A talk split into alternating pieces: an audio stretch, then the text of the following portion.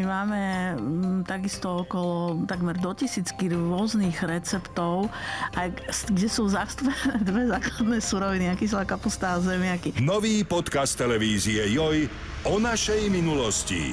Joj History vo všetkých podcastových aplikáciách.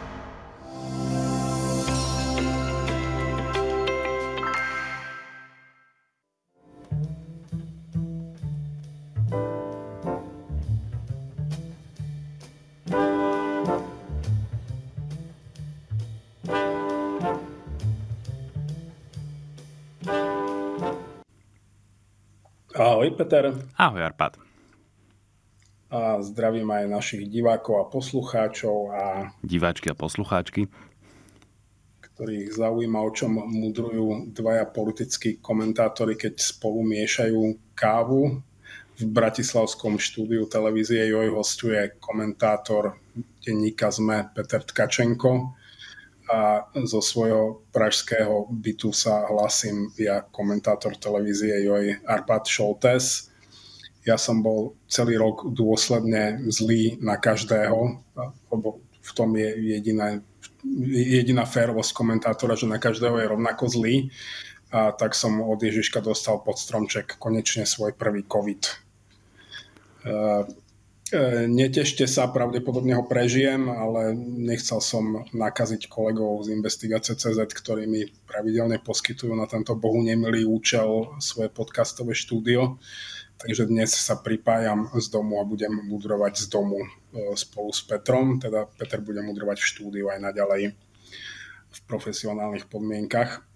Ale týmto sa chcem ospravedlniť za možno trošku zníženú kvalitu zvuku, keďže svoj poloprofesionálny mikrofón som požičal človeku, ktorý ho potreboval niečo viac ako ja a už som sa k nemu včas nedostal. Ehm, asi by sme mali začať e, tradičným ospravedlňovacím okienkom alebo upresňujúcim. My sme tu minule sa pustili do dobrodružstva e, myslenia v oblasti e, merania času, konkrétne kalendára, takže sme obvinili Ukrajincov z toho, že budú mať Vianoce vtedy, keď Rusi, ale oni už nechcú mať s Rusmi spoločné ani Vianoce, takže nás mnohí a mnohí upozornili na to, že si presunuli svoj oficiálny termín Vianoc na ten istý, v ktorom ich máme my.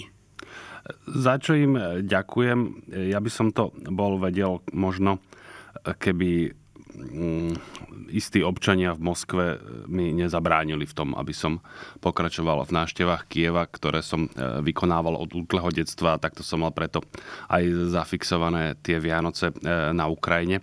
Totiž, že som dostával, keď sme v zime chodievali do Kieva, tak som dostával darčeky dvakrát, totiž jedenkrát na naše Vianoce a druhýkrát potom som si to neskôr uvedomil, že to vlastne neboli asi ukrajinské Vianoce až toho 6. či 7. januára, ale tuším na Nový rok, že oni majú aspoň to tak nejak v Sajúze celé vymysleli, alebo neviem kedy presne ale tuším, že na nový rok to bolo. No, dosť na tom, že sme sa smílili, za čo sa samozrejme e, ospravedlňujeme a, a uviedli sme na pravú mieru. Oni, oni asi existujú, Ukrajinci aj dnes, ktorí oslavujú ten termín e, podľa pôvodného pravoslávneho, čiže juliánskeho kalendára, ak sa nemýlim, mne, mne sa to stále mýli, lebo veď máš jednu takú tú oficiálnu časť, hej, kedy e, štát určí tie sviatky a dní voľna a tak, a to naozaj premie, presunuli na 25.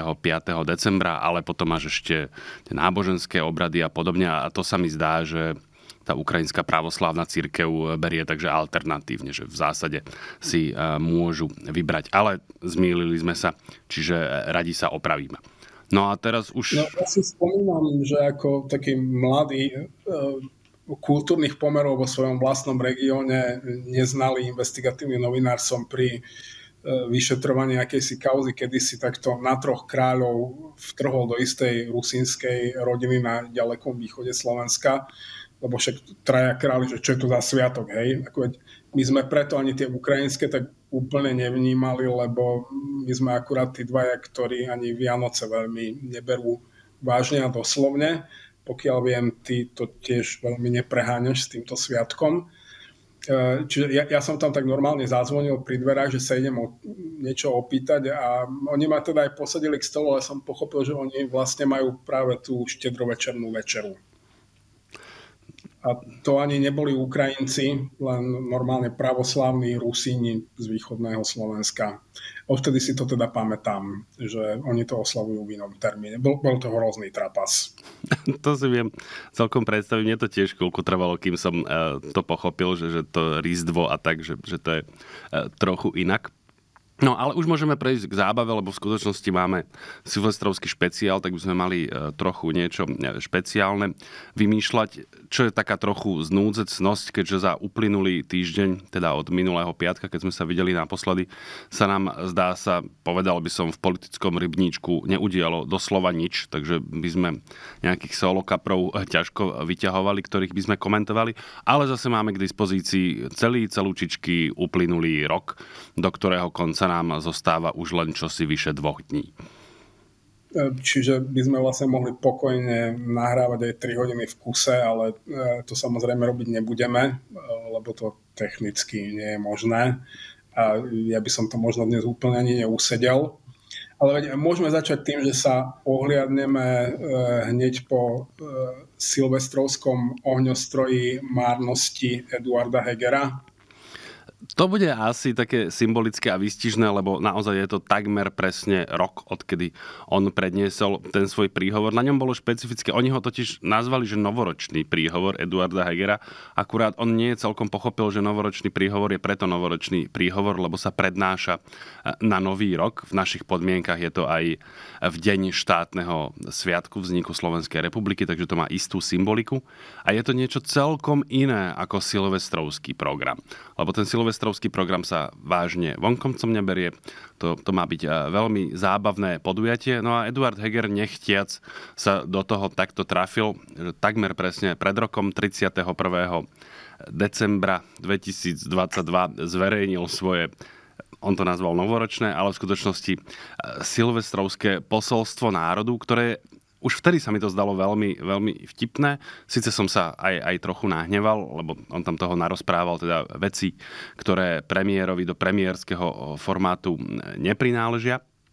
No ale aj pomerne veľa zábavných vecí a oni vyniknú ešte viac, keď si ich pozrieš s ročným odstupom. Vieš, on tam so všetkou vážnosťou predstúpil, sám seba tituloval ako líder tejto krajiny, čo je vo viacerých úrovniach zábavné. Nie, že by nemohli byť lídry, veď oni aj sú, ale zvyčajne sa tak netitulujú oni sami.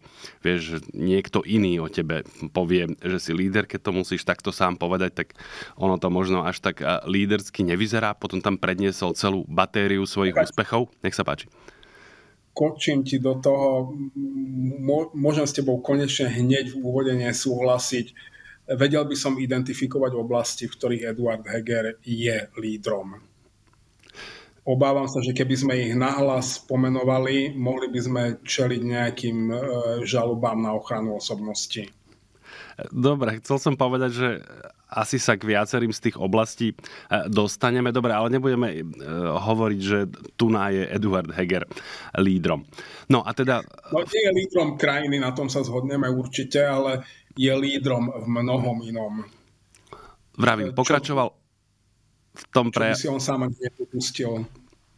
Pokračoval v tom prejave batériou úspechov svojich osobných a samozrejme e, svojej vlády. Potom voľne prešiel k tomu, že ako skutočný líder a premiér začal v tomto formáte e, ktorý nahrával priamo na úrade vlády pred slávnou roletou, ktorú aj jeho predchodca Igor Matovič mal tak rád teda žalúziami, pokračoval v kydaní na opozíciu. Nie, že by si nezaslúžila, ale proste to sa nerobí v premiérskom formáte, na to má iné stranické formáty, alebo mohol by mať, keby chcel.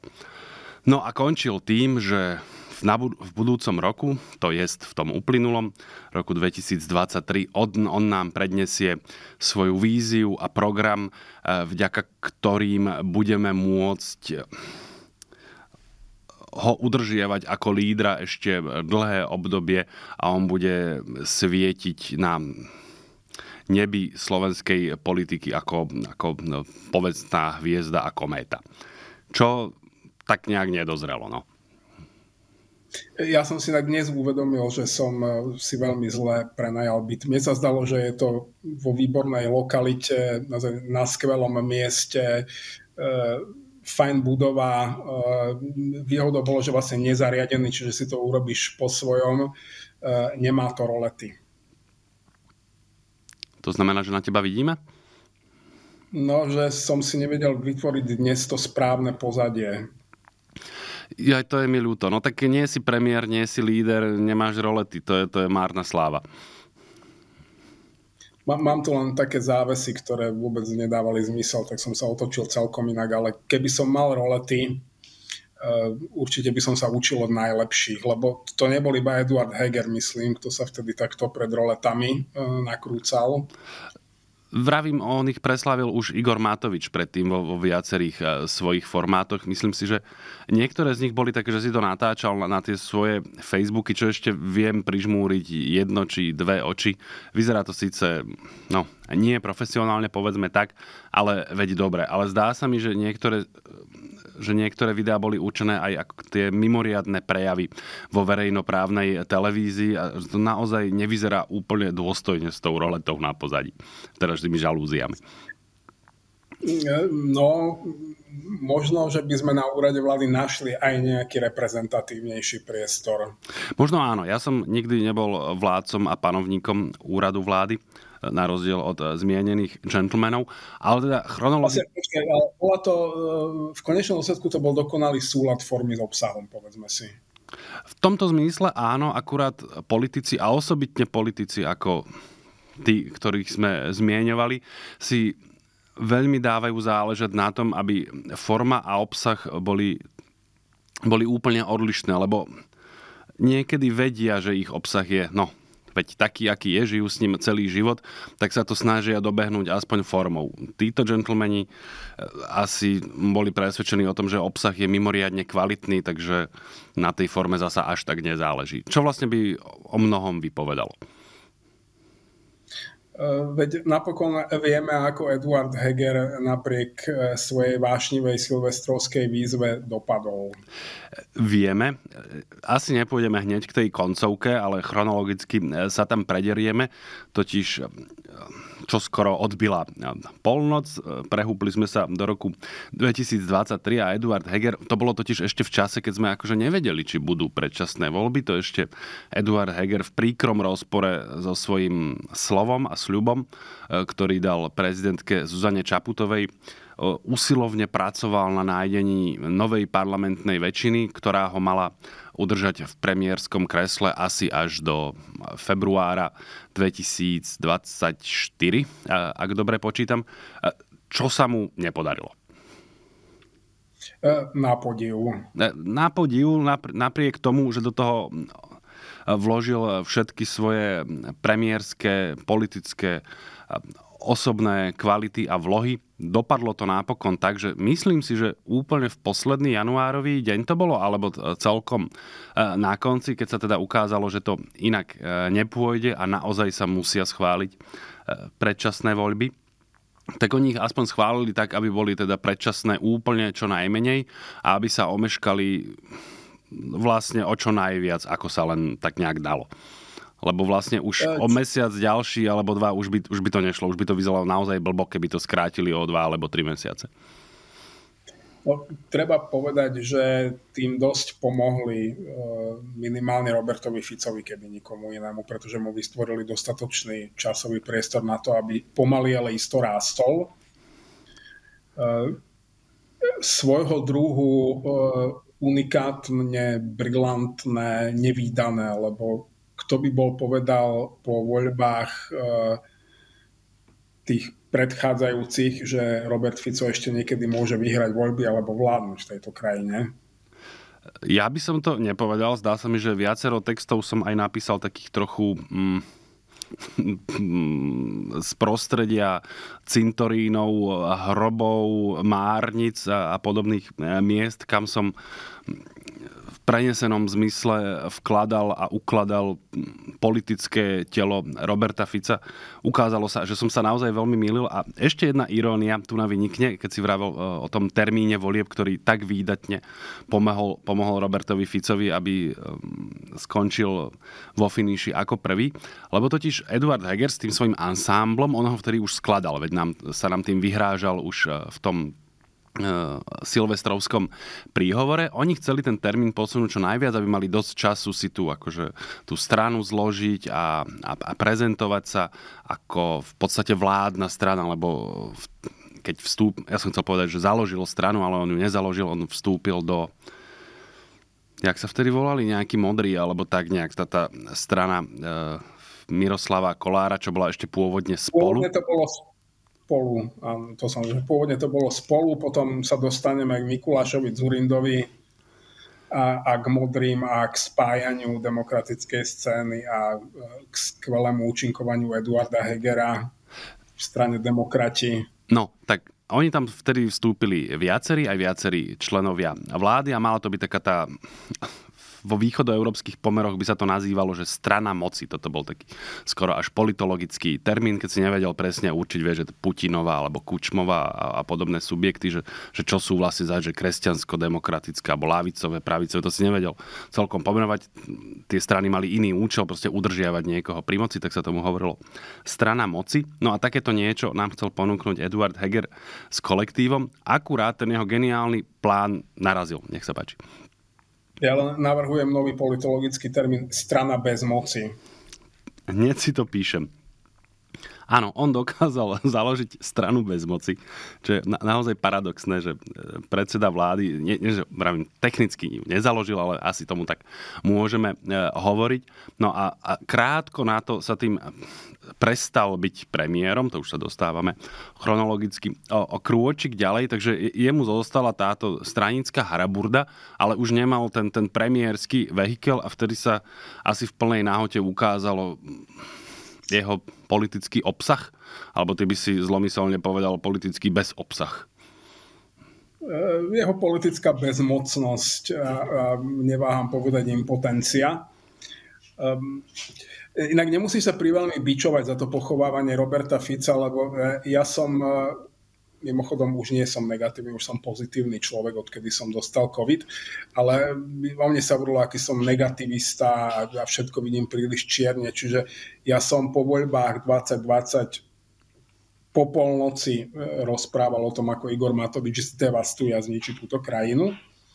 Bolo mi to vopred jasné, si spomínam, že ešte na, na, na tom volebnom žúre, kde som bol, som vysvetľoval ľuďom, že to je človek, ktorý nebude schopný vykonávať moc a nebude ju ochotný ani pustiť a bude sa jej držať, kým ho neuvlečie na smrť a s ním aj celé Slovensko. A napriek tomu aj ja som toho Roberta Fica pochoval, lebo nevedel som si predstaviť, že by že nech by už Igor Matovič akokoľvek zničil túto krajinu, že ho nenahradí niekto úplne iný než Robert Fico ja som typoval uh, z tých ľudí, ktorí zdá sa, že by jedného dňa mohli nahradiť uh, Roberta Fica. Ani nemusíme hovoriť o konkrétnych osobách, ale uh, videl som skôr hnedú scénu, že, že jej otvorí dvere, ktoré je on si avantgardou a predvojom v konečnom dôsledku, pokiaľ by sme hovorili o hodnotovom svete Igora Matoviča. No ale inak sa to vyvrbilo. A teda Eduard Heger bol nesmierne zábavný, lebo on on uveril tomu, že je líder. On, on tomu podľa mňa autenticky uveril, preto to aj hovoril. On, on, on si tým bol úplne istý, on bol o tom presvedčený. O tomto nemám vôbec... Že milý vesmír mu pri každej príležitosti ho, ho tak plesol po hlave, že Edo, ne, nesi. A on si stále, lebo podľa mňa Igor Matovič, keď ho posadil do toho kresla ako bieleho konia, on mu nepovedal, že Edo, pôjdeš mi robiť bieleho konia mu povedal, povedal, Edo, ty si rodený líder, e, nie je taký dobrý ako ja, ale ty to dáš. A on vtedy uveril svojej historickej misii chudák. A verí jej podľa mňa dodnes. Neviem, či až dodnes. V nejakom zmysle by som sa ho trochu zastal. Ja sa tu neč zastávam vždy takých e, čudných ľudí.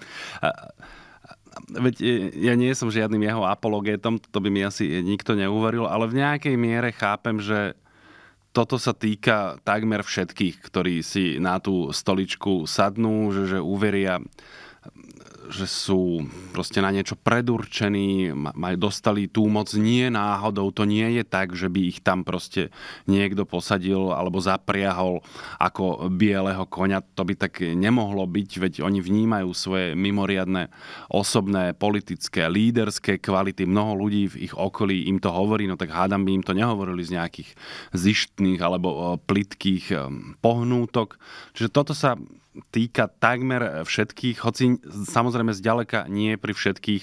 To vyzerá tak smiešne ako pri Eduardovi Hegerovi, ktorý, a to si mi pripomenul trochu nechtiac asi, ty si totiž hovoril, že si, si nevedel predstaviť, hej, Robert Fico sa takým e, spôsobom vráti. No a pri tých slovách som si spomenul na ešte jeden príhovor Eduarda Hegera, s ktorým vystúpil mimoriadne e, v RTVS a to myslím, že bolo vtedy, keď už bolo zrejme, že jeho vláda už odvolaná, ktorá proste aj tak nemala byť e, v úrade, naozaj definitívne končí. To bolo pri tej kauze Samuela Vlčana, ministra pôdohospodárstva, ak si dobre pamätám.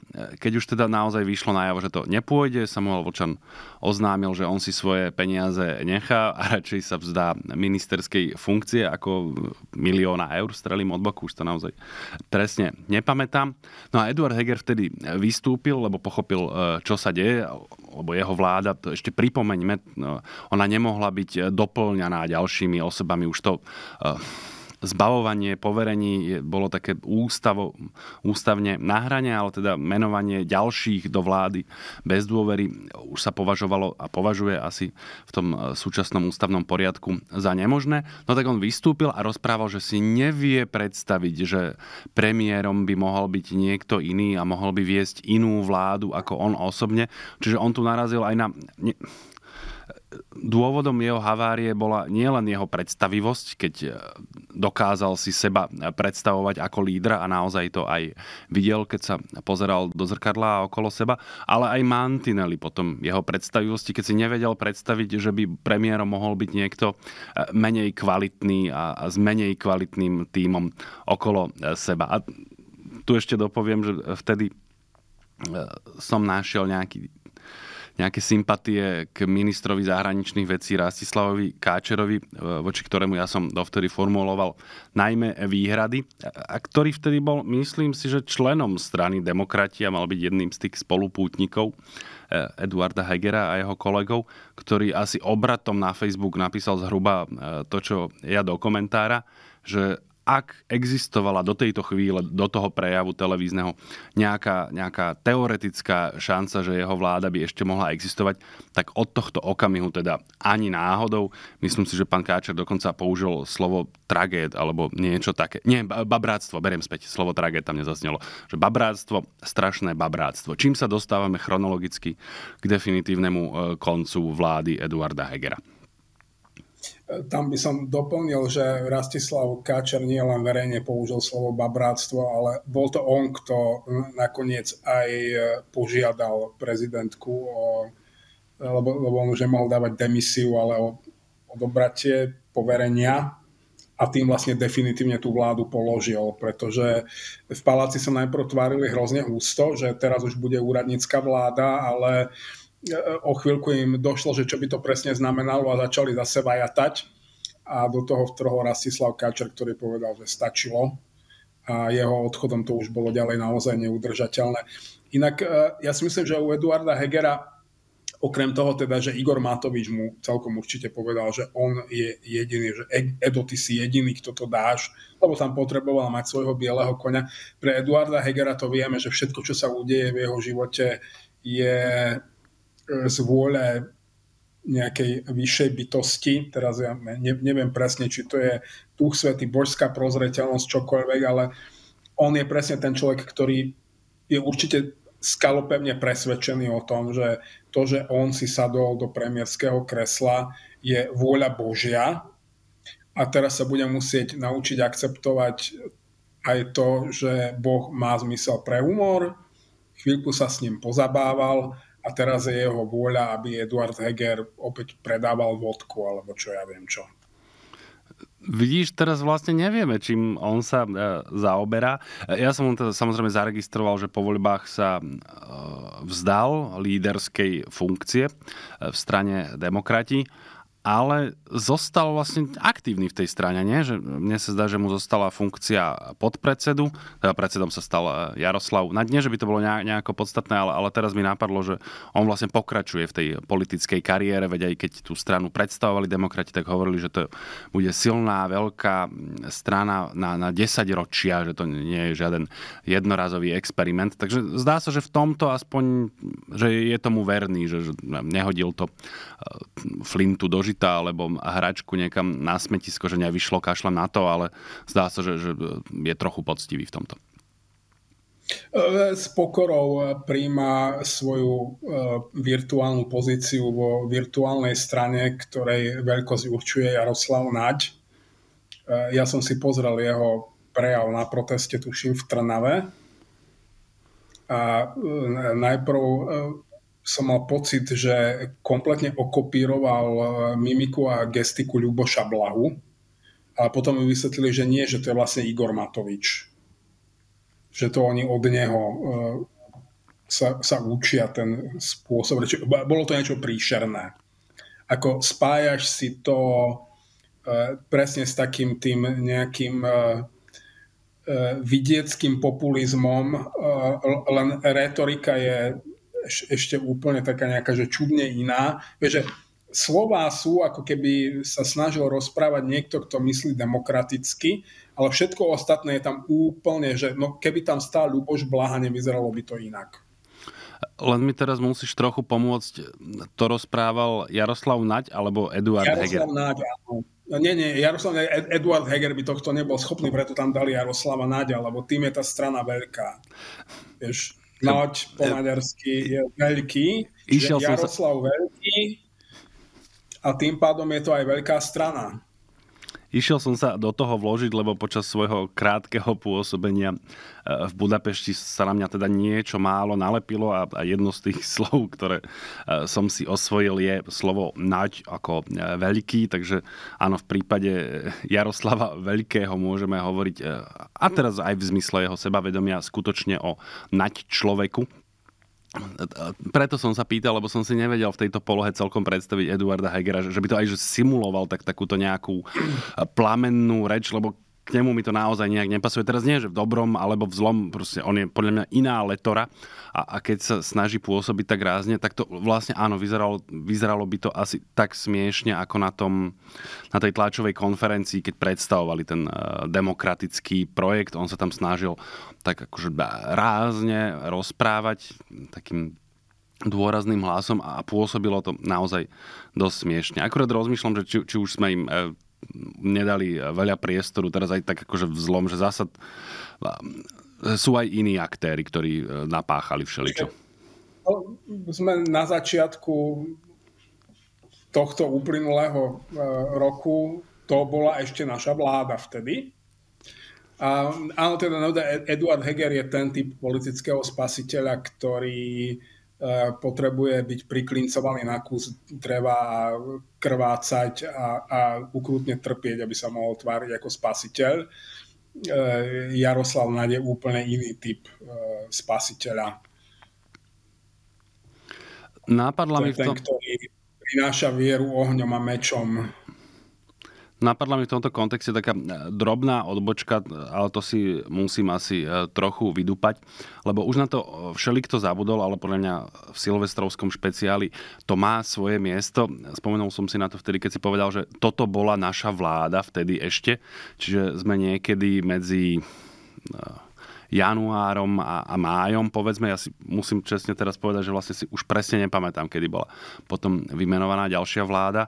Bolo to v júni. No, e, vravím, nie je to až také podstatné. Medzi tým totiž táto vláda, ktorá bola naša, e, prišla so svojím nominantom na člena Európskeho dvora auditorov.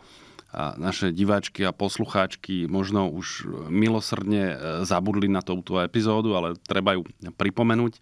Objavil sa totiž občan Martin Klus, ktorý v sebe objavil vlohy preto, aby bol skutočne zásadným prínosom pre túto vrcholnú európsku inštitúciu a našiel vo vláde takého ministra financí, ktorý v ňom tieto kvality tiež uvidel a zistil, že to je, ako to bola, mimoriadne kvalifikovaná osobnosť na tento post, lebo teda auditorské skúsenosti alebo odborné v tejto oblasti nemal žiadne tak eh, ho tam vyslali ako, ako mimoriadne kvalifikovanú a očividne eh, nezávislú eh, osobnosť. A, a Martin Klus potom udiveným členom výboru vysvetlil, že on o tom teda naozaj nič nevie, ale je kvalifikovaný v tom zmysle, že on je líder na Slovensku v sociálnych médiách, svojím spôsobom až celebrita, zdá sa mi, že, že takéto nejaké slovo použil, možno slovo influencer.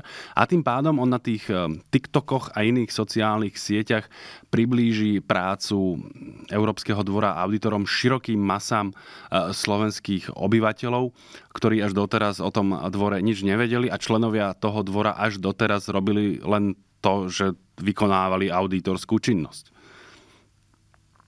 Uh, no už on v podstate prišiel povedať, že počúvate šašovia, ani strnky netušia, čo vy tu vlastne si pižláte v tých svojich papierikoch a ja vám urobím tú láskavosť, že keď sa vy sami neviete predať, ja vás predám. No, my som mu zdvorilo poďakovali. On, on nepochopil, a nie len on, ale vlastne ani tí ľudia, ktorí ho tam posielali, že áno, e, do tohto orgánu môžeš odložiť e, naozaj osobnosti ťažkej váhy, s nejakou eh, minulosťou a, a kontaktmi a vplyvom, ktorý pretrváva aj po ukončení oficiálnej funkcie. Čiže dajme tomu, že viacnásobných premiérov alebo dlhoročných ministrov financií a guvernérov národných bank a podobne. A už, už keď ich nepotrebuješ, no tak ich tam odložíš. A okrem toho tam ešte musia byť potom aj tí ľudia, ktorí tomu naozaj rozumejú a urobia odbornú prácu. No a Martin Klus žiaľ ako okreslý matador, e, pokiaľ hovoríme o jeho politickej váhe, naozaj okreslý matador. A pokiaľ hovoríme o odbornej rovine, tak on podľa mňa on nevie ani jednoduché a podvojné účtovníctvo, nie to by mal šajnu o tom, čo je to niečo auditovať. Tak ale vysvetlil prítomným, že on bol predsa mm, šéf nejakých e, mimovládok, ktoré poberali nejaké granty a, a boli predmetom auditu. Čiže toto ho kvalifikovalo e, aj odborne e, na to, aby bol auditorom. No, ale áno. Keď ťa súd keď ťa súd pošle na doživote za vraždu, tak je z teba vlastne kvalifikovaný súdca. E, tak nejako, veď bol si auditovaný e, v tomto zmysle a dostal si výsledok auditu, tak stačí, aby si teda e, zniesol trest po auditovaní a, a potom sa sám môžeš pustiť do auditovania. Áno, máš pravdu, že tam viacero ľudí a ja by som to vlastne Martinovi Klusovi nejakým spôsobom ešte uh, vedel pochopiť. Vieš, že ty sa pozrieš na tú cifru tej mzdy, zistíš, že tam máš, ja neviem, 5 či 7 alebo koľkoročný mandát, predstavuješ si, ako sa tam zavrtáš a zdá sa ti, ťa to fascinuje. Horšie je, keď tí ľudia okolo neho mu to podpísali. Ja som preto spomínal ministra financí, pretože on predkladá tento návrh na vládu, vtedy bol ministrom financí, respektíve členom vlády povedeným, povedením povereným vedením ministerstva financí istý Eduard Heger ktorý to predložil e, na rokovanie vlády Eduarda Hegera a vláda Eduarda Hegera tento materiál schválila a s plnou vážnosťou to potom predložila do tých inštitúcií, lebo oni sú rôzne európske inštitúcie a presne akože rôzne typy odkladísk, ale oni, a oni si mysleli, že keď bude nejaký typ politickej vôle a rozhodnutia, že to dá napríklad Eduard Heger najavo e, svojim e, kolegom, v rade, tak oni sa s tým stotožnia a urobia to tak. Ale nepochopili, že sú proste rôzne typy inštitúcií, kam sa odkladajú rôzne typy ľudí a že proste šéf neziskovej organizácie, myslím, že Vitajte na Slovensku, čo je výstižné, nemá čo robiť e, v Európskom dvore auditorov. Áno, toto bolo vďačné. Toto, keď som sa e, v jeho životopise našiel, tak som neodolal a vložil som to do komentára. Teraz si už neviem spomenúť, či to bolo ako titulok alebo ako posledná veta. E, na oboch miestach sa to naozaj hodí, akože fotka Martina Klusa ako kandidáta do Európskeho dvora auditorov a vitajte na Slovensku. to som že my by sme vlastne mohli Martina Klusa delegovať úplne všade s tým, že by sme mu na tričko, by sme ho len zaviazali povinnosťou nosiť tričko s nápisom Vítajte na Slovensku, aby všetci naši partneri všade vo svete vedeli, že do čoho idú. On, on je, v istom zmysle je to veľmi reprezentatívny reprezentant Slovenskej republiky. A mňa tak napadlo, že e, my máme notorický problém aj s obsadzovaním takých tých postov, ako sú uh, Európsky súdny dvor, Európsky súd pre ľudské práva, že pri tom, ako sa teraz vyvíja Slovensko, by sme sa mohli dožiť dňa, že napríklad presne budú delegovať e, na nejaký Európsky súd pre ľudské práva treba z Mariana Kočnera alebo Mikuláša Černáka, lebo tiež oni už boli súdení, vedia, ako taký súd prebieha, e, vedia, aká hrozná krivda sa im stala, že ich zavreli, špeciálne ten Európsky súd pre ľudské práva je pre nich ako stvorený. Vieš čo, toto si možno nemusel rozprávať. Chápem, že sme v silvestrovskom špeciáli, ale vieš, akú máme vládu, vieš, akých ľudí sa usiluje je? nominovať. Návod. Dobre, ale na zahraničnej pôde by sme to zatiaľ nemuseli robiť, lebo vieš, keď si hovoril o tom e, Martinovi Klusovi ako vývoznom artikli v tričku e, Vítajte na Slovensku, e, ty máš pravdu, že naozaj je to mimoriadne reprezentatívny kúsok, ale krajiny sa snažia propagovať vonku a, a nie pred sebou varovať. Vieš, že Ukrajinci neposielajú do zahraničia obrázky svojej infraštruktúry. No, te, teraz to vyznie debilne, lebo teda tá infraštruktúra. Ospravedlňujem sa, toto to, to, asi nebolo vtipné, ale teda ja si pamätám z detstva ukrajinské cesty a podobne, hej. Alebo, ja neviem, Británia sa ne, nechváli v zahraničí e, svojou tradičnou gastronómiou, keď už taktou importovanou a, a našli by sme asi viacero prípadov, takže e, nemuselo by sa Slovensko chváliť týmto spôsobom. Áno, je pravda, ani Nemci nevyvážajú kuchyňu, ale autá. E, my ale nemáme, vieš, že čo by si chcel, ty, ty môžeš robiť len propagandu v tom prípade, ale takú naozaj, že dezinfopropagandu, keď chceš ukazovať Slovensko v nejakom extra krásnom svetle. Buď budeš poctivo informovať a pošleš tam nejakého Martina Klusa, alebo musíš potom, že boha pusto klamať a to by sme potom mohli skúsiť tieto pozície outsourcovať z Indie. Uh, teraz... nájdeš Inda, ktorý je normálne, že ťažký profik, že tomu rozumie a zaplatíš mu, aby tam šiel zastupovať Slovenskú republiku.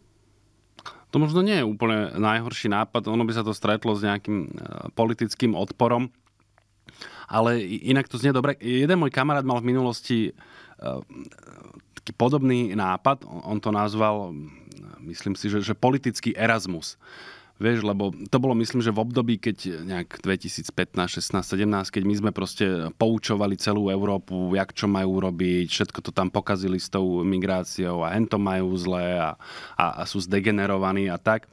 Tak vieš, on si to predstavoval tak, že napríklad, že Taliani by vysielali svojich emisárov do, do cudzích krajín, kde by napríklad robili jedlo alebo pekné veci by proste vyrábali. Holandiania by, čo ja viem, boli auditori alebo čo presne by im išlo. Nemci by nám posielali strojárenských inžinierov a podobne. Fíni by nám reformovali školstvo. Vieš, v takomto zmysle e, by to mohlo fungovať. Len rozmýšľam naozaj, aký typ odborníka by sme do zahraničia posielali my, že čo nám vlastne vlastne tak pekne ide, okrem toho záhoráckého, že pesničky máme pekné? Podľa by sme mohli práve že posielať odborníkov na všetko. Hej, len kto by chcel. No myslím ako jedného odborníka na všetko. A teraz máš na mysli ja, nejakého... Že kto by chcel, to si akože oni môžu vyberať. Tak to by to trochu, tak sme si to predstavovali, vieš, že tak, že po akých odborníkoch by bol dopyt proste v tom zahraničí alebo v týchto erasmákoch. Možno by sme našli nejakých moreplavcov zo Šíravy. Že by učili Portugalcov robiť zámorské šerpov, objavy. A nejakých šerpov z najmenších veľhôr sveta. A ešte by sme mohli naučiť svet, ako sa robia brinzové halušky, keď pochybujem, že by sme dokázali naučiť svet, aby mal brinzové halušky aj rád. A to neznamená, že ich nemôže robiť. On ich netreba jesť už sme sa zatúlali, ale tu si poznámku neodpustím. Toto teda Slovensko nedokázalo ani mňa presvedčiť, aby som mal rád brincové halušky, pretože ja, ja vlastne nemôžem kvalifikovane povedať, či mi chutia alebo nechutia, alebo proste už pri pohľade na ne e, sa vo mne ozve niečo, že nie, nebudeš jesť jedlo, ktoré už raz niekto jedol a, a proste už sa nedostanem o ten krok e, ďalej. Ja sa ospravedlňujem všetkým fanúšikom a milovníkom, ale proste ja, ja neviem od tohto urobiť ten ďalší krok a preto tomu aj nerozumiem, že prečo to akože v vkladáme cudzincom alebo ponúkame im ako nejakú reprezentatívnu vzorku alebo niečo, čo my tu máme radi. Čo ja chápem, keď si s tým vyrastal, že to tak môže byť, ale keď sa na to pozrieš e, člo, očami nezaujatého človeka, tak ty ho nepotešíš v tej chvíli štatisticky. Opäť ja viem, že by príde 7 mailov, že tu na náš, neviem, nejaký e, pristahovalec sa do toho zamiloval a má ich rád nespochybňujem, ale proste nerobíš to ako univerzálne. Vieš, že Švédi, keď za nimi prídeš, nezačnú ti všetci strkať tie zsvoje, myslím, že Švédi to sú, či Nóri, e, také nejaké tie, tie, tie zhnité ryby. Neviem, či nie Islandia. Je, je to jedno, ja s týmto mám priamu osobnú skúsenosť. Ako študent som si privyrábal tlmočením a hovoril som ja slovenskému pánovi podnikateľovi, takému veľmi typickému z 90. rokov, Uh, mal tam troch nemeckých obchodných partnerov, že proste neberte ich na halušky s brinzou. Fakt, neberte ich do tohto podniku na halušky s brinzou. Je tu len jedna toaleta. A on si nedal povedať, a hádaj, ako to dopadlo. Koľko bolo tých partnerov? Traja. Iba jeden to stihol. To je zábavný príbeh, povedzme, ale nechcem boli, si ho do dôsledkov predstavovať. Nemci, po, poprvé sú zvyknutí na to, že jedlo nemusí byť pôžitok, e, vlastne, že jedlo nemá byť pôžitok a po druhé sú to zdvorili ľudia, čiže chudáci zjedli svoje halušky a mm, ne, ne, nemuseli si ich nechať na dlho, povedzme to takto. Je. Takže milosrdne rýchle ich tie halušky opúšťali, len tam nebol dostatok toaliet. Dobre, to sme sa zatúlali až na toaletu, čo je možno trochu aj symbolické, keď sa rozprávame o slovenskej politike, ale navrhujem, aby sme teda e, z tej Posun... miestnosti označenej dvoma nulami... Posunieme sa e, k ďalšej vláde alebo k hlave štátu, ako dobre hrala túto hru. Vieš čo, podľa mňa hlave štátu sme robili za celý uplynulý rok e, výdatne zle, tak uvidíme, čo nám e, ešte nápadne, ale prešiel by som teda vecne k tomu. Nie, nezaslúžene sme jej robili zle. Um, ne, ne, nemali by sme opomenúť, že ako, ako dobre hrala túto hru vlastne aj s predčasnými voľbami, e, aj, aj s úradníckou vládou a tak. Tak kto to povie, ty alebo ja?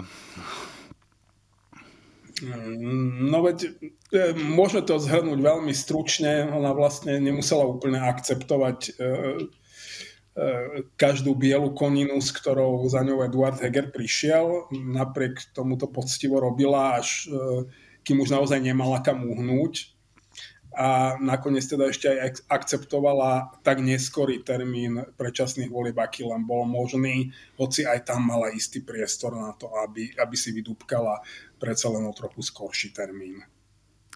Mala, no. Tu treba samozrejme technicky podotknúť, že nie je to prezidentka Slovenskej republiky, kto rozhoduje o tom, či a či budú vyhlásené predčasné voľby a, a na aký termín. Treba povedať, že v tom decembri a januári keď sa o tom rozhodovalo, tak sme vlastne ani nemali poriadne nastavený ústavný poriadok, ktorý by uh, bol pripravený na vyhlásenie predčasných volieb. Že my sme najprv museli zmeniť ústavu tak, aby to bolo možné a, a, a potom v nadväznosti na to tie voľby aj schváliť. Samozrejme, prezidentka mala v rukách ten povestný atómový kufrík, to znamená hrozbu výmeny vlády. Lebo my sme to spomínali, Eduard Heger to chcel odkladať preto, aby on bol čo najdlhšie predsedom vlády, zajedno preto, že on je naozaj bol hlboko presvedčený o tom, že on vlastne jediný prípustný a použiteľný predseda vlády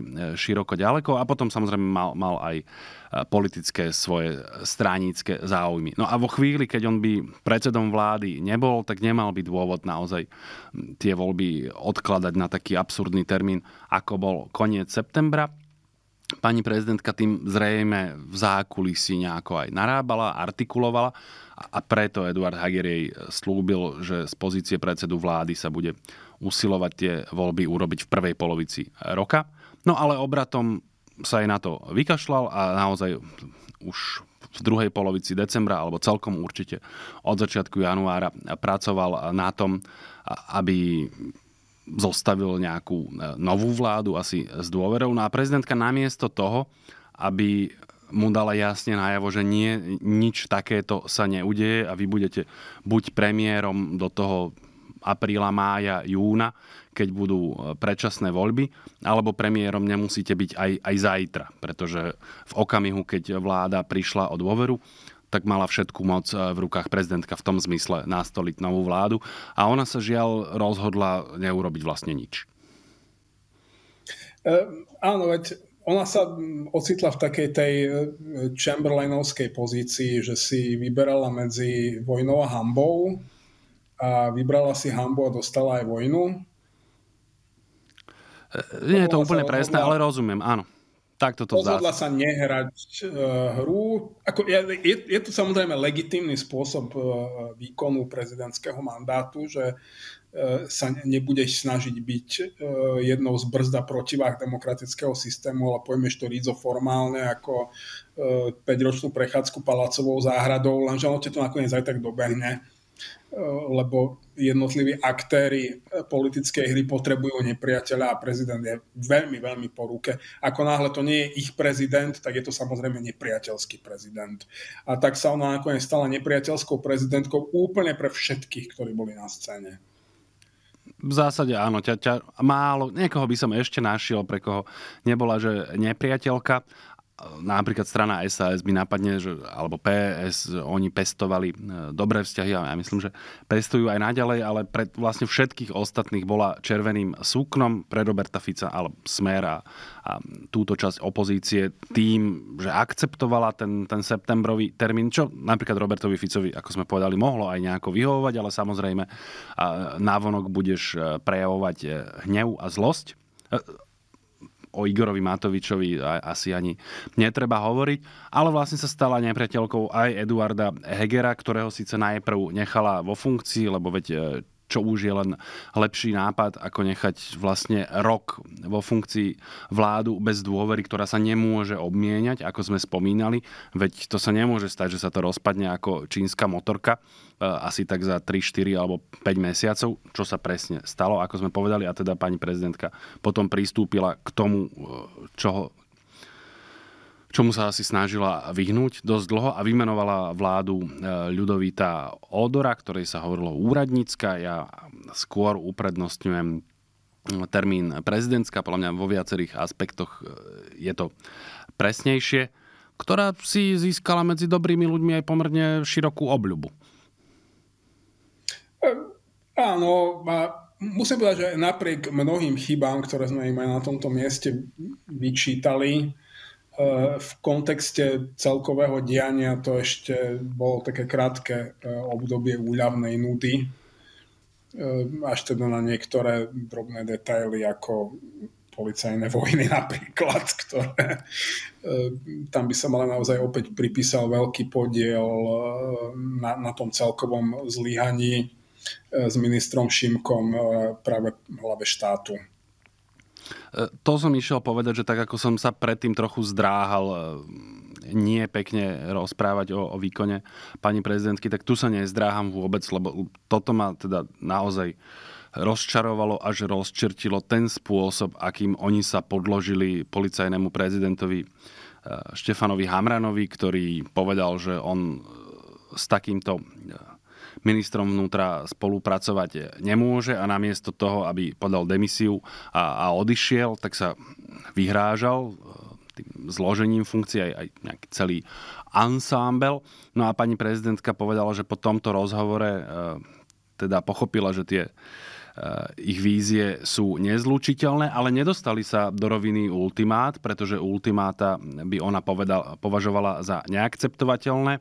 Čiže vecne sa obratom tomu ultimátu podriadila a e, zbavila sa ministra vnútra. opäť hovoríme o vláde bez dôvery, to znamená, že nemohla tam nominovať nikoho nového a ministerstvo vnútra potom pripadlo predsedovi vlády, špecificky teda v predvolebnom čase, to e, pôsobí e, zvláštne. Ale veď e, napokon to zvládli a zostalo teda len ten odkaz, že keď policajný prezident bude dostatočne búchať po stole, tak môže krútiť s politikmi a ich mandátmi, čo vlastne bolo predzvesťou aj, aj potom toho, čo sa dialo ďalej.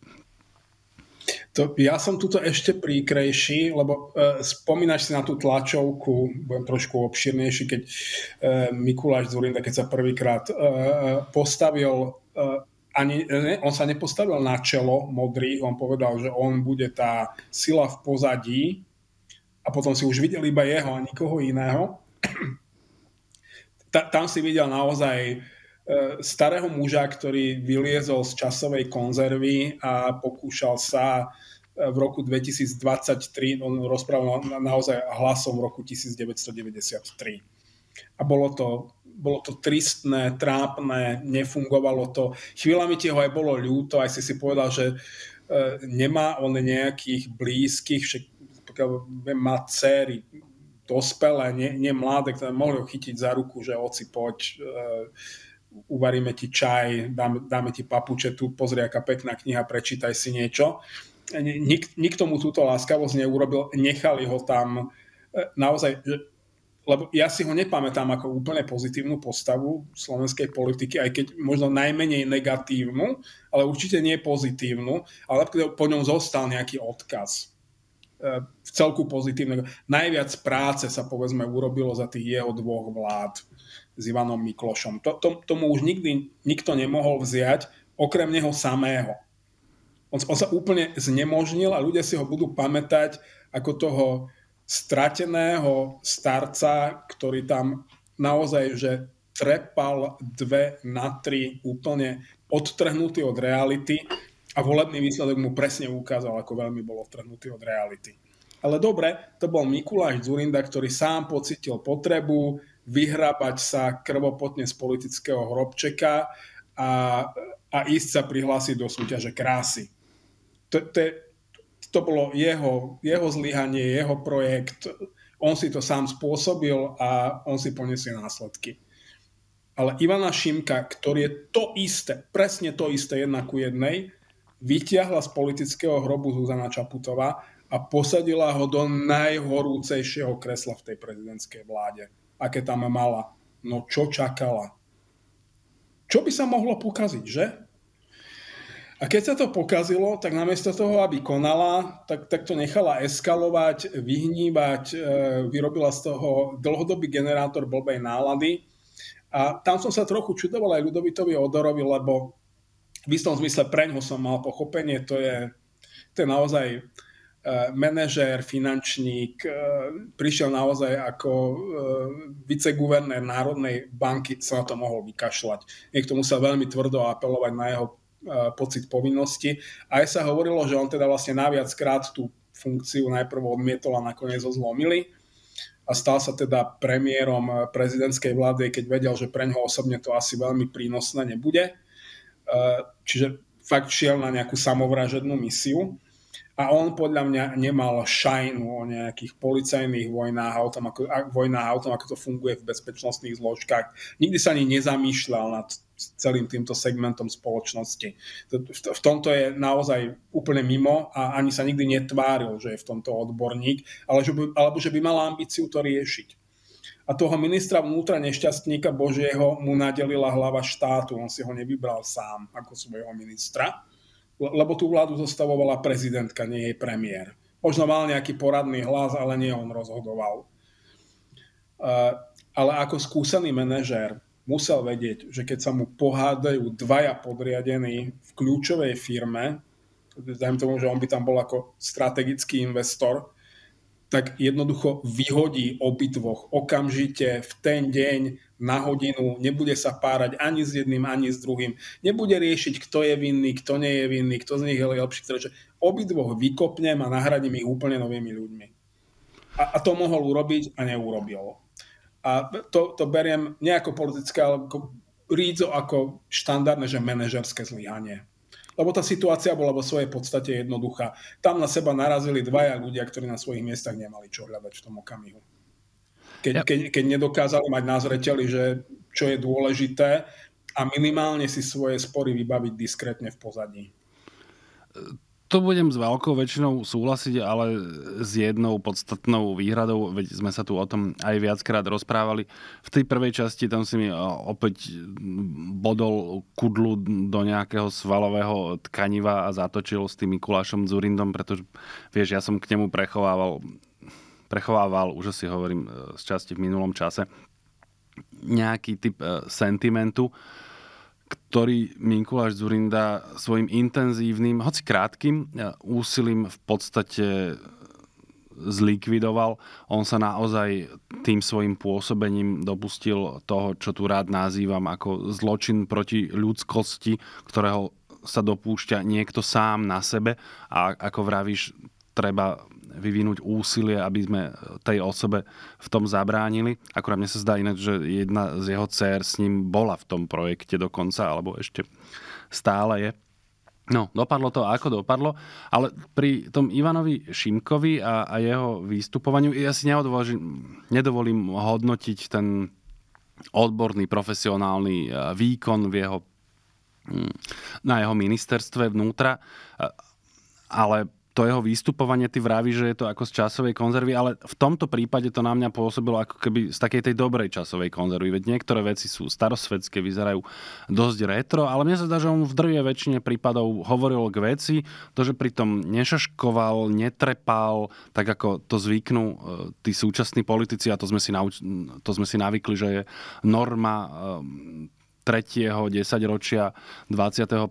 storočia. To je podľa mňa skôr nezdravé a mne ten závan z konzervy vlastne pripadal svieži a skôr sa mi páčil. Čiže v tomto prípade mne zdalo, že ja som tam nevidel nič také explicitné, strašidelné, čo, čo by minister Šimko spravil. A bol to pri najmenšom technicky, to bol nominant predsedu vlády Ľudovita Odora. Politicky to môže byť a, s veľkou pravdepodobnosťou bolo tak, ako vravíš, ale návrh na vymenovanie e, Ivana Šimka za ministra vnútra vložil do rúk prezidentky Slovenskej republiky predseda vlády Ľudovit Odor. Čiže tu by sa mi zdalo, že sa proste musíš postaviť za svojho nominanta, lebo keď mu takýmto spôsobom vyjadriš nedôveru, no tak ju vlastne vyjadruješ aj sebe. A presne keď e, policajný prezident príde s takýmito výhradami a návrhmi, veď dobre, môže ich mať, môže sa mu úplne nepáčiť minister vnútra, ale v takom prípade sa zdvihnem a odídem. A tá, tá podriadenosť je tam úplne zrejmá, aj politicky, ale myslím si podľa súčasného právneho poriadku aj technicko-legislatívne, hej, že minister vnútra má proste právomoc a kompetenciu vymeniť policajného prezidenta vtedy, keď sa mu zažiada. A mohlo sa mu zažiadať. Tak ináč toto by som trochu vyčítal, vyčítal aj ministrovi Šimkovi, že tak mal do toho potom vstúpiť ráznejšie a, a toho policajného prezidenta vymeniť. No, mimochodom, túto politickú zmenu urobila, ak sa nemýlim, práve vláda Igora Matoviča, že minister vnútra si môže teraz už vymeniť policajného prezidenta opäť ako si zažiada. E, ja som inak zásadne proti tomuto mechanizmu. Policajný prezident by mal byť odborník, ktorý v tej policii si najprv odšlapal svoje v uniforme e, peši, potom si odjazdil svoje v liadkových vozoch a potom si odslúžil niečo na rôznych útvaroch a, a, a rástol s tou policiou a je tam 25 rokov a pozná úplne každého a potom môže byť policajným prezidentom a odborne riadiť policajný zbor. A politici by sa ho prosto nemali chytať. Že toto vidím ako jedno zo zásadne zlých, ale, ale to je vôbec to, že celý kariérny e, postup v policii je zle nastavený a, a preto tá policia vyzerá tak, ako vyzerá a preto ani nie je úplne možné dnes zohnať E, policajtov, že je, je fakt, chytajú ich hlasom aj tak ich nevedia chytiť. Že e, ta, tam je kompletne všetko celé zlé a toto je súčasť toho, preto je to, prečo je to zlé. Ale Ivan Šimko predstavuje presne ten svet, kde to chápali tak, že minister vnútra je ministrom policie a dáva policajtom rozkazy. A, a na tomto sa oni rozhádali. A je úplne jedno, či to Šimko myslel dobre, zle. Jednoducho on má toto videnie sveta a iného už mať nebude. Ale je to strašne retro a dostáva to krajinu tam, kde dnes je. Veď nemusíme sa vo všetkom zhodnúť ani e, v silvestronskom špeciále, len jednu e, technickú drobnosť k tomu, čo si vravel, že e, tú zmenu, aby minister vnútra mohol meniť policajného prezidenta, že urobila vláda Igora Matoviča. Ja si teraz presne nepamätám, či to bola vláda Igora Matoviča, alebo potom už vláda Eduarda Hegera. Skôr Matoviča, ale veď to asi nie je také zásadné. Každopádne tá, tá garnitúra po voľbách 2020 ale chcel som k tomu dopovedať, že to bol vlastne návrat k pôvodnému stavu, lebo túto zmenu, že ako to bolo, že prechádza vypočúvaním na bránobezpečnostnom výbore a potrebuje e, odobrenie toho výboru. To schválila e, vláda Petra Pellegriniho, čiže tam vlastne a, a potom bol aj náročnejší proces, ako ho funkcie zbaviť toho policajného prezidenta, tak e, to urobila vláda Petra Pellegriniho a predtým to bolo opäť tak, hej, že uh, si to rozhodoval minister vnútra. Čiže uh, on by nevznikol dojem, že mm, Matovič s Hegerom sem priniesli niečo bezprecedentné v tomto zmysle, že bol to návrat k tým starým poriadkom. To teraz nehovorím s nejakým hodnotením, len aby, to, aby sme niekomu nekryudili náhodou, čo by sme neradi. Je len dobré, možno toto je vhodné miesto pripomenúť, že E, všetky, alebo e, tých pár dobrých vecí, ktoré sa udiali v Slovenskej republike po roku 2018, e, za ktoré si pripisoval zásluhu Igor Matovič, tak väčšina z tých sa udiala vlastne práve za vlády Petra Pellegriniho. A, ako, vyšetro, ako začiatok vyšetrovania veľkých káuz, obviňovanie, za, začiatky vyšetrovania a obvinenia naozaj vplyvných, vysoko postavených ľudí. A nie preto, lebo Peter Pellegrini bol taký zásadový, e, fajn chalan s výborným morálnym kompasom, ktorý chcel reformovať Slovenskú republiku, ale jednoducho verejný tlak na, na zmenu a na, na vyčistenie žumpy bol tak obrovský, e, že mu nedokázal odolávať. A vtedy vznikali práve aj takéto dobré veci, e, ktoré potom Igor Matovič rozdúpal na kašu, ale ešte pritom Ehm, s opičou drzosťou sebe vlastnou vykrikoval, že on tu vlastne bojuje proti mafii. A každý k tomu málo slúžil, alebo dokonca vôbec netlieskal, tak samozrejme privolával náspäť mafiu. A keďže si zmienil Petra Pellegriniho, e, vytvára to priestor trošku prejsť týmto e, smerom, lebo sme zhruba, myslím, v období, keď Robert Fico začal predbiehať, respektíve Smer začal predbiehať hlas v preferenciách predvolebných a, a začalo sa črtať to, čo som, myslím si, že prvýkrát verejne povedal niekedy v auguste 2022, tuším, že teda podľa mňa tie voľby napokon e, vyhrá smer, lebo zhruba v tom období e, som to e, začal chápať, ako sa vyvíja tá trajektória. No a vyvíjala sa takto naďalej a už sme sa približovali k parlamentným voľbám a teraz neviem, či vlastne už do toho úplne vstúpime, alebo ešte trošku preberieme geniálnu stratégiu Petra Pellegriniho, ktorý sa na tie eh, či už prepady, lebo oni sa už objavovali v preferenciách, alebo na ten nárast Roberta Fica a iných strán reagoval tým, že sa prehadzoval z jednej strany eh, na druhu, to znamená od tej povedzme hnedej a, a proruskej. E, občas to proste prehodil na druhú stranu, takú tú e, európskejšiu a, a civilizovanejšiu a prozápadnejšiu. No a vždy pri každom tomto posune mu z tej druhej strany niekto uštedril pohlavok alebo rovno facku a myslím, že ty si použil tú paralelu, že ako tak na, na takej lodi to bolo, že to stáčal kormidlo zľava doprava a, a pri každom z tých náklonov mu časť voličov e, spadla do vln. E, áno, pre, presne takto. On, on, on vlastne svojou zbabelosťou a vajatavosťou sa pripravil o šancu vyhrať voľby. Ale to sa prejavovalo už skôr vlastne ešte keď bol Igor Matovič premiérom a presne keď Peter Pellegrini sa nebol schopný jednoznačne postaviť za očkovanie. Lebo on sa snažil si udržať každý typ elektorátu, čo je, čo je nepredstaviteľné, proste v nejakom okamihu sa musíš vyhraniť a on tomu nerozumel. A tak strácal vždy aj na jednu stranu, aj na druhú. Vždy, keď zmenil, keď otočil kabát, tak nie nabral nových, lebo nabrať je oveľa ťažšie ako stratiť. A, a to je ten základný mechanizmus politiky, ktorý on nepochopil a on keby sa bol na začiatku vyhranil voči Igorovi Matovičovi, ale zároveň aj voči Robertovi Ficovi, tak mohol dopadnúť podľa mňa vo voľbách oveľa lepšie. A on sa nemusel voči Igorovi Matovičovi vyhraňovať tým, že bol vajatavý v otázkach očkovania alebo vojny na Ukrajine. On mohol úplne naplno povedať, ja som sa tu ako prvý zaočkoval, hneď ako som prišiel na rad, nikoho som nepredbehol, lebo je to dobré a áno, budeme podporovať Ukrajinu, lebo to, čo tam pácha Rusko, je zverstvo, ale Igor Matovič je kretén a robí to zle a, a, nechceme ho tu a budeme proti nemu bojovať. To všetko sa dalo krásne uhrať, on na to nemá, on na to jednoducho nemá osobnostnú výbavu, nemá, nie, nie, nie je to politik a nie je to ani líder je to človek, ktorému sa prihodilo premiérske kreslo po roku 2018, kde ho tam posadili, lebo e, dúfali, že jamky v líčkach upokoja vášne, čo na podivu zafungovalo. Ja som neveril, že toto môže fungovať a fungovalo to. Plus preukázal veľkú dávku veľmi pozitívnej a produktívnej zbabelosti. To je to, o čom som hovoril, že on nemal odvahu zdvihnúť telefón a telefonovať nejakým prokurátorom alebo vyšetrovateľom, že koho majú nechať tak. Naopak, on, on tomu verejnému tlaku podliehal a robil správne veci pod verejným tlakom. Ale on ako sám za seba, on, on vlastne nie je nikto.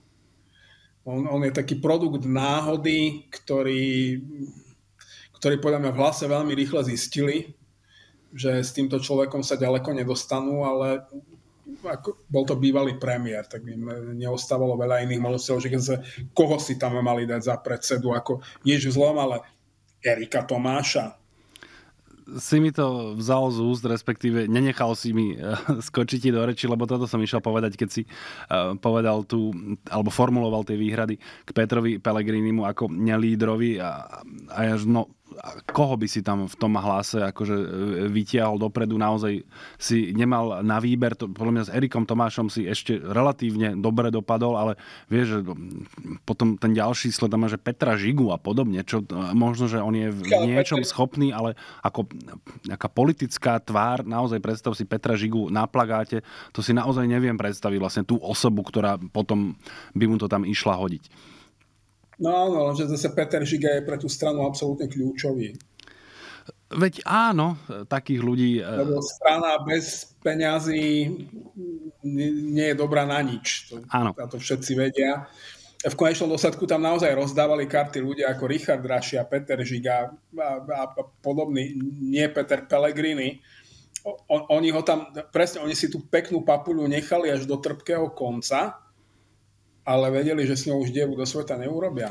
A trpky ako trpky. Toto vlastne môžeme už pomaly prejsť aj k voľbám, lebo ty si hovoril, že, že dieru do sveta e, s ním neurobia, ale tak urobili necelých 15%, čo bolo podľa mňa ak si dobre pamätám, o niečo viac, ako som e, v závere typoval. Mne sa zdalo, že, že sa im ten projekt úplne e, zrúti a teraz sa nechcem míliť, či ty si tu náhodou nespomínal niečo, že by sa mohli teoreticky zviesť až, až kam, teoreticky vlastne až, až pod 5%.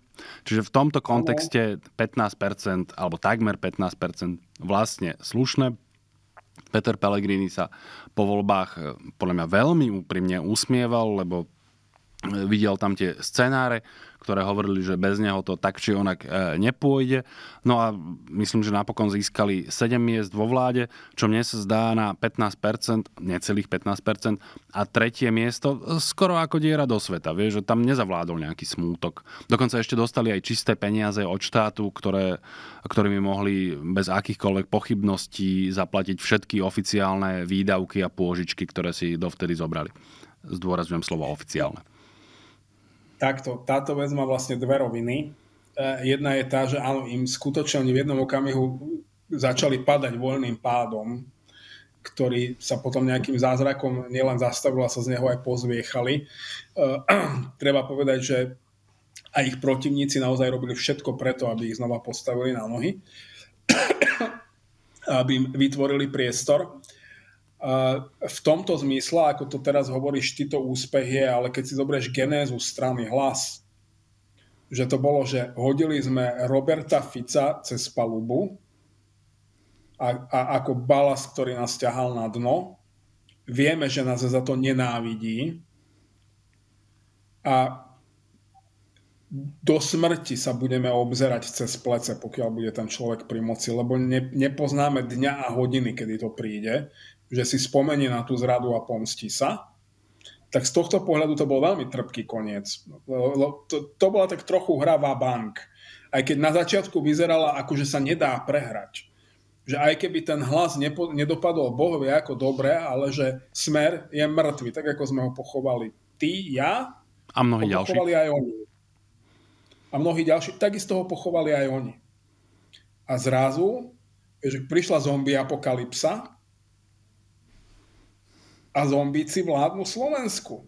A oni sú nútení sa s nimi no, znova sfúzovať. Oni nie sú v bezpečí a už ani nie sú v tej pozícii ako do roku 2018, že Robert Fico sa im musel pýtať na názor. Teraz je to presne naopak.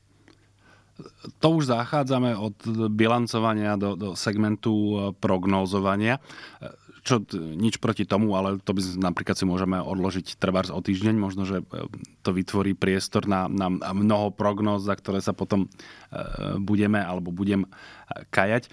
Súhlasím s tým, čo si vravel, že áno, toto, že oni vlastne nie, že boli nútení, ale dopadlo to tak, ja, ja neviem, nevidím im do zákulisia, ako to prebiehalo, ale je prostým faktom, že ten Robert Fico, ktorého odhodili spôsobom, ktorý si spomínal, teraz je predsedom vlády, ktorej sú oni súčasťou a pri najmenšom z doterajšieho pôsobenia tej vlády to nevyzerá tak, že on by bol tým bábkovým premiérom, za ktorého oni ťahajú a obdeň mu dávajú najavo, že ale ty si premiér len dovtedy, kým my sme ochotní ťa ako premiéra tolerovať, čo politicky by tak mohlo byť a nie jedna taká vláda existovala.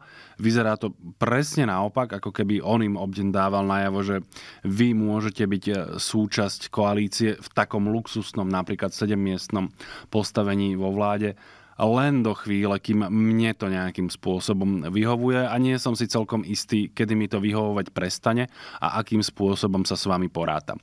Čiže v tomto zmysle ti dávam zápravdu, áno, je to poníženie asi silné slovo. Je to povedzme, že prehra, alebo ako by povedal Pavol Hrušovský po prezidentských voľbách v roku 2014, je to nie výhra. Um Núž nie výhra je u mňa ešte pomerne slabý termín. Podľa mňa toto je pre nich do istej miery e, prehra. A, a uvidíme, ako ja som veľmi tak skeptický. Ja som veľmi optimistický do budúcnosti. Ja verím, že niektoré zločiny v sebe priamo obsahujú trest a toto by mohla byť jedna z tých situácií keď e, tí ľudia, samozrejme pre nich je e, im momentálne prípada Robert Fico ako menšie ohrozenie než e, nejaký Igor Matovič a v istom zmysle aj majú pravdu. Igor Matovič je naozaj veľmi rýchla smrť pre nich osobne. Pokiaľ by sme brali štát ako taký, tak nevieš veľmi porovnávať alebo e, ro, robiť nejaké veľké rozdiely medzi Igorom Matovičom a Robertom Ficom. Je to na, na, naozaj ako tyfus a cholera, že tie choroby majú, zabijú ťa trochu iným spôsobom, ale v konečnom dôsledku ťa zabijú. Alebo sa o to pokúsia. E, čiže víťazstvo z ich strany určite nie. Oni sa chceli konečne oslobodiť od e, Roberta Fica a stavili na to veľa a nevydalo a vedia, že za toto ešte škaredo zaplatia, len nemusia platiť hneď dnes.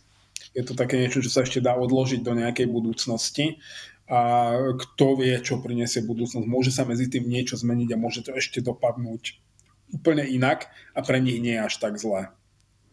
To ešte uvidíme, práve preto ja som sa stránil toho nejakých silných eh, hodnotení, čo sa týka hlasu, lebo presne ono to teraz nominálne v zásade pre nich nevyzerá najhoršie, respektíve až dobre, ale presne ako vravíš, to splácanie účtov je odložené do budúcnosti a ono s veľkou pravdepodobnosťou e, nejako príde. Ale mne sa zdá, že to slovo porazený by som potom používal až v tom čase, keď to nastane a keď budú platiť tie účty.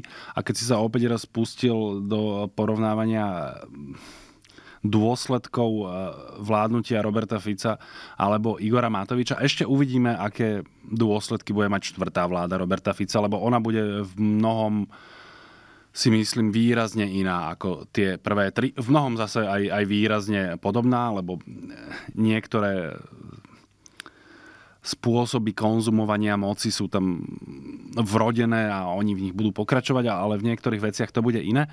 No ale ak si porovnám tie prvé tri s Igorom Matovičom, tak e, ja by som povedal, že to pôsobenie Igora Matoviča je možno nie e, deštruktívnejšie, ale oveľa rýchlejšie. Vieš, že to, čo Smeru trvalo roky, pomaly až, až dekádu, tak e, on dokáže naozaj zo dňa na deň, vieš, vyrobiť deficity alebo zdemolovať dôveru v nejaké inštitúcie alebo rozvadiť spoločnosť, naliať do nej vitriol. V tomto on je podľa mňa oveľa šikovnejší a ide mu to oveľa rýchlejšie. Možno aj preto, že on má oveľa, eh, oveľa väčšiu chuť po buď konštrukcii alebo realizácii svojich eh, veľkolepých nápadov, alebo ak to nie je možné, tak potom v likvidácii úplne všetkého. A keď mu to s tými nápadmi nešlo, tak e, tá likvidácia išla e, zasa veľmi rýchlo. Prípadne on to vedel aj kombinovať, že toto ja si tu postavím takýto pomníček a popri tom zdemolujem e, rôznorodé veci, ako napríklad verejné financie alebo príjmy samozpráv a všeličo iné by sme našli. Čiže v niečom Reníza, v niečom Igor Matovič je lepší vytrháme parkety a opečeme si na nich klobásu. Áno, to je typický Igor Matovič. A treba povedať, že Igor Matovič urobil veľkú časť špinovej roboty za Roberta Fica. On už e, nastavil niektoré ako keby nové normy, ktoré by musel Robert Fico veľmi ťažko prekonávať a dnes sa nad nimi už ľudia nebudú ani dvakrát zamýšľať. Niečo si spomenul aj ty sám, čo sa týka výmeny toho policajného prezidenta.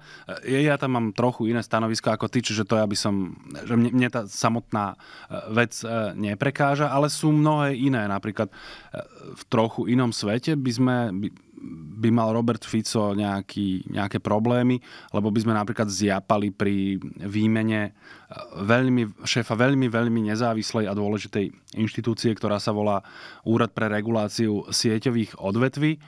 Akurát ťažko to teraz budeme vykonávať, lebo podľa mňa predchádzajúci šéf bol odvolaný v rozpore so zákonom a myslím si, že raz o tom e, rozhodne aj súd, ak sa naň pán Juris obráti. Akurát to sa ťažko dnes e, zjape, lebo to isté urobila vláda Igora Matoviča e, v prípade vtedajšieho šéfa URSO. Ja teda o pánovi Jahnátkovi myslím málo čo dobré, ale proste on v tej inštitúcii e, bol a to postavenie je z mnohých e, dobrých dôvodov veľmi, veľmi nezávislé. Tam naozaj až na nejaké veľmi závažné dôvody ty nemáš ako e, toho šéfa ako dostať von. No tak oni si proste nejaký tak vymysleli, nakreslili, odvolali, dali si tam svojho vlastného. Medzi tým aj súd rozhodol, že sa porušili práva pána Jahnatka, ale je to vlastne každému úplne jedno a tu sa úplne tým pádom zdevastoval ten princíp, že, alebo nazeranie na to, čo vláda ešte môže a akým hrubým spôsobom dostávať ľudí z funkcií a dosadzovať si tam potom svojich. A toto Robert Fico naozaj rád a intenzívne využíva a je, a je to podľa mňa vidno, lebo teraz sa hovorí o čistkách vo všeličom, ale on vlastne rádovo neprekročil tie veci, čo sa robili predtým. No, nie, lebo on je to tak, že e, do zákonodárstva verejného života a do politiky doniesol bager Igor Matovič. Akurát s ním nevedel narábať poriadne. Robert Fico vie. On je skúsený bagrista, len nikdy nemal gula na to, aby ten bager priviezol do politiky. A už keď tam je, tak do neho iba nasadne a bude bagrovať ďalej. Možno, veď opravíš ma, ak sa v tomto mýlim, lebo vtedy som bol ešte maličké slovo bager sa do slovenskej politickej lexiky dostalo. Prepač, to nebol bager, to bol valec zo Zlatej Icky. Beriem späť. Ale teda nejaký typ e, tohto e, ťažkého priemyselného nástroja už sme v politike mali, ale mne sa zdá, že práve tá skúsenosť s Vladimírom Mečiarom potom naučila občanov aj politikov, že, že takto sa to e, nerobí. Boli sme nejakým, nejako na, akoby zaočkovaní proti tomu, že, že to zasa nie, že budeme tu mať e, rôznych ľudí, ktorí budú všeli ako konzumovať tú moc, ale nie až takto. A, a to trvalo nejakých koľko, štvrtstoročie, zhruba tento konsenzus, alebo 20 rokov, kým, a, a tam už s tebou súhlasím, si niekto nespomenul, a prečo by som nemohol? Vieš, on e, nemá nejaké také tie inštinktívne zábrany, že niečo sa v politike smie, ale niečo už proste nie. Nie preto, že by to bolo niekde napísané, ale ty to máš vlastne nejako cítiť. E, teraz trochu odbočím, už nemáme veľa času, ale na ilustráciu, čo pod tým myslím. Čítam teraz takú e, jednu knižku z českého politického praveku, keď mal vtedajší predseda vlády e, Peter Pidhart nejakého myslím, že to bol minister vnútra, nepamätám si teraz presne, proste člena vlády, ktorý sa začal navážať do, do činnosti tej vlády a hovoril, aká je deštruktívna že to sa tak nes, že, že proste tá, tá vláda pácha ako keby politické alebo ekonomické zločiny. No a ten Pithard, hoci bol dosť veľkorysý človek, tak ho odvolal a povedal, že nemôže proste mať člena vlády, ktorý sa takýmto spôsobom naváža. A, a to nie je preto, že to je niekde napísané, ale to je proste v rozpore s politickou logikou. Vieš? Ale iní ľudia toto nemajú. Ak hovoríme o Igorovi Matovičovi, ale v minulosti to bol aj e, Richard Sulik, ktorý proste toto rozprával o, o svojej vláde, respektíve, e, ktorej bol členom. To bola vtedy vláda Ivety Radičovej a on hovoril, že tá, pácha, e, tá vláda pácha ekonomickú vlasti zradu a vedie nás k socializmu a neviem čo. A ale bez toho, aby z tej vlády odišiel. A potom sa čudoval, že predsednička vlády povedala, že no, ale toto buď odvoláš, alebo to rozpustíme. A on doteraz tomu, že nerozumie, že prečo. Prečo oni so mnou ďalej nevládli a ja by som im nadával do vlasti zradcov. A teraz sa vráciam naspäť. No, že niektorí ľudia toto v sebe nemajú. To, to je strašne jednoduché, lebo to, to, čo máš dnes na Slovensku, nielen dnes, to je už od volie najneskôr od volieb 2020, ale ten, ten, ten proces už nabiehal oveľa dávnejšie. To, čo vidíš, to je naozaj ochlokracia v exekutívnej praxi. Pre tých, čo ne, ne, možno tú terminológiu až tak veľmi nehovorí, ochlokracia je vlastne lúzo vláda, vláda ulice. E, tak, to, toto už nemá úplne demokratické parametre.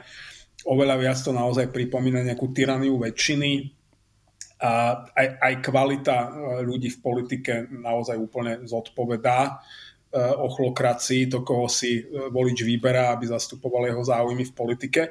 A ono to potom v exekutívnej praxi presne takto vyzerá, že to sú ľudia, ktorí sa neohliadajú vôbec na žiadne pravidlá a, a už absolútne nie na nejaký verejný záujem. Oni sa ohliadajú vyslovene iba na svoj osobný záujem. A takto to presne vyzerá. Ja technicky Ale... upozor... E, vlastne by sme už odtiaľ to mohli aj premostiť, že parlamentným voľbám, lebo už na to nemáme veľa času. Nemáme veľa času, to som išiel povedať, že už máme máličko, len jednu poznámku som tomu chcel, vlastne Igor Matovič, alebo tá, najnovšia generácia e, politikov ako on, oni ako keby do dôsledkov doviedli to, čo im svojho času povedal Pavol Páška, že vyhraj voľby a môžeš všetko. Oni si to naozaj vyložili úplne doslovne, že keď to vyhrám, tak môžem naozaj úplne všetko a poďme k tým voľbám, máme na to ináč, takže 5 minút a potom treba rýchlo nejakú dobrú správu nájsť. Veď to majú ľudia najviac v čerstvej pamäti. Asi môžeme skonštatovať, že voľby dopadli tak, ako dopadnúť podľa mňa nevyhnutne museli. A viacerí sme predtým varovali, že to takto dopadne.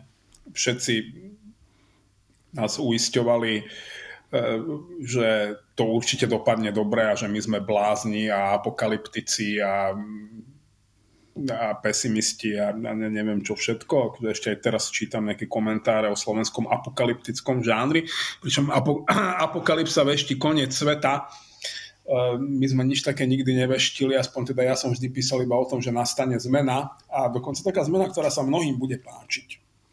A tak ako mnohí momentálne na Slovensku hrozne trpia tým, akým spôsobom Robert Fico e, likviduje posledné demokratické mechanizmy a inštitúcie a zavádza aký, akúsi formu autoritárskeho štátu a keď sa bude dať, tak podľa mňa aj autokratického. Uvidíme, či sa mu podarí. Tak veľká, o, oveľa väčšia časť populácie je s tým v zásade spokojná, preto si to vybrala, lebo to, to takto chcú mať e, a predtým to nie je veľmi kam uhnúť. A, a, to bol nevyhnutný dôsledok toho, ako sa krajina vyvíjala posledných nie, nie, nie posledné tri roky, ale na, naozaj oveľa dlhšie obdobie. E, ja si myslím, že volebný výsledok je naozaj matematicky presný obraz e, stavu spoločnosti v krajine, či sa, či sa to nejakej menšine páči alebo nie a nedostáva inako to akceptovať. No a Robert Fico si teraz začne budovať svoju neliberálnu demokraciu po vzore viktoriánskeho Maďarska a podľa mňa tu už treba hľadiť o krok dopredu, že kto každý je pripravený e, fungovať ako, ako nejaká v lepšom prípade autonómna oblasť e, obnovenej maďarskej ríše. No, tu už sme v duchu najlepších našich tradícií dospeli k svojmu e, tradičnému rozporu. Ja ti dám zápravdu v tom, že áno, väčšina ľudí je s voľbami spokojná, to tak v demokracii býva a, a tieto voľby, ako rád vravíš, boli demokratické a slobodné, takže nie je dôvodu, aby s nimi e, bola väčšina ľudí e, nespokojná, veď majú tam to, čo chceli. Ja by som k tomu povedal, že keď ty si hovoril, že dopadlo to tak, ako muselo a tak. V nejakom zmysle áno a v nejakom aj nie. Ja som videl teda aj čiernejšie scenáre. Tento vlastne mne sa nezdal ako ten najčiernejší, lebo pri najmenšom teoreticky bolo možné, aby vznikla aj vláda bez Smeru a SNS, akokoľvek by to bolo, alebo bolo politicky problematické, až skoro nemožné. Aspoň teoreticky to možné bolo. Nedostali sa do parlamentu Milanovia, Mázurek a Uhrík, čo možno to, keď sa na to tak teraz pozerám, nebol až tak game changer, ale predsa len by to bolo ešte o niečo uh, horšie. Čiže uh, v tom, tom širšom hľadisku, že to smerovalo k tomu po tej činnosti Igora Matoviča, Eduarda Hegera a spôsobom, akým sa vyrovnali s politickou nevyhnutnosťou v podobe predčasných volieb. Áno, toto sme sa na tom zhodovali, že to dláždia cestu e, Robertovi IV. skúsenému. Akurát vravím, že mohlo to dopadnúť ešte o niečo horšie. E, ja teraz budem veľmi ostro nesúhlasiť. Game changer nie je to, že odtiaľ vypadli nejaké mazureky a, a, a v dlhodobom horizonte kotleby a mazureky a uhríky a, a, a podobné entity game changer je to, že tam pribudol Tomáš Taraba. To bude game changer. To je človek, ktorý má potenciál a predstavuje úplne identický hodnotový svet. A je práve fascinujúce vidieť ten e, kvás na ultrapravicovej scéne, kde sa to tak pomaly prirodzenou evolúciou filtruje, že ten volič, ktorého naozaj nie je málo, to, to, to naozaj že nejaká že výrazná časť slovenského elektorátu tých ľudí tak testuje, že OK, že ty si na nič ideš z kola von, skúsime to s niekým iným, ani ty si to nedal, aj ty ideš z kola von, ale vždy tam majú to svoje želiesko v ohni. A myslím si, že keď už bude Robert Fico starý a unavený, alebo ho dobehnú zdravotné problémy, takže dnes sa už díva na svojho nástupcu, e, ktorý bude o dosť nepríjemnejší ako Robert Fico. Dobre, to sa mi zdá, že že to si symbolicky e, otvoril cestu k budúcemu týždňu a prognózovaniu. Teda ak sa takto rozhodneme, uvidíme, lebo mne sa zdá, že zasa veľa udalostí e, za ten následujúci týždeň e, mať nebudeme. Takže skúsime veštiť napríklad z kávovej usadeniny. My samozrejme budeme ako interpretovať, že my čítame trendy a, a predkladáme ich pokračovanie.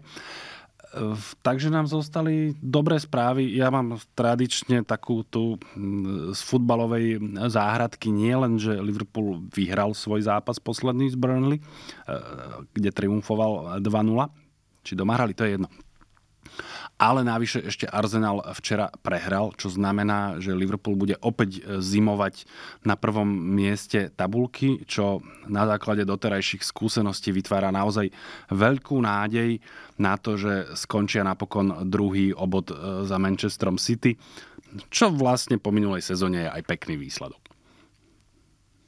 E, dobre, tu som sa na chvíľku vypol. Ja som zastancom tej starej školy, ktorá hovorí, že dobrá správa nie je správa a medzi Vianocami a Novým rokom obvykle nebývajú žiadne správy.